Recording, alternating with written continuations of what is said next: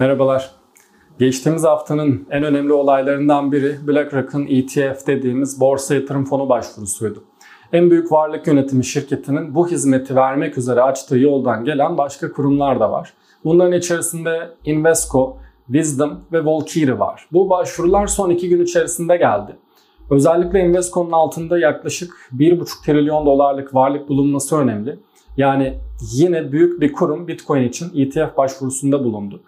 Burada dikkat çeken noktalardan biri ise hem Invesco hem de Wisdom'ın daha önceden ETF başvurusunda bulunmuş olması.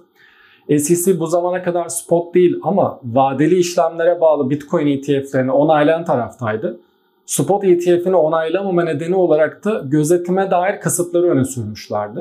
BlackRock ve bu bahsettiğim kurumlarla gelen başvurulara nasıl cevap dönüleceğini önümüzdeki dönemde takip edeceğiz. Tabi bu kısa bir süre değil, sürecin sonuçlanması aylar alabilir diyelim.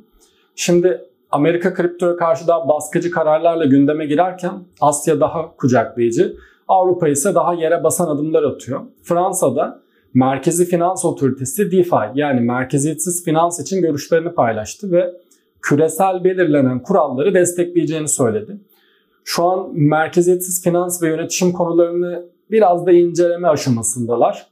Burada risk ve kontrol noktaları nasıl olabilir? Bakış açısıyla yaklaşıyorlar. Ancak benim burada önemli gördüğüm kısım merkeziyetsiz yapıların sansürlenemez doğasının farkında olmaları ve tam olarak bu sebeple burada küresel bir düzenleme yoluna gitmek gerektiğini fark etmeleri.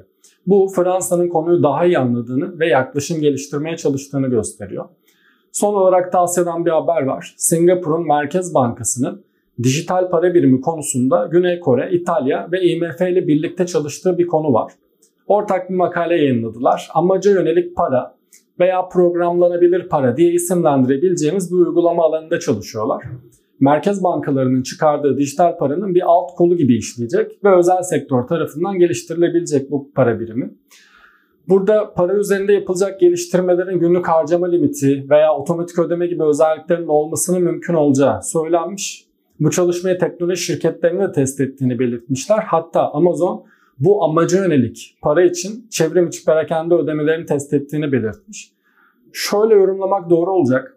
Dijital paranın gelecekteki finans ve ödeme sistemleri içerisindeki rolü uluslararası testlerle adım adım ilerliyor diyebileceğimiz bir haberdi. Öyle gündemi sunmuş olduk.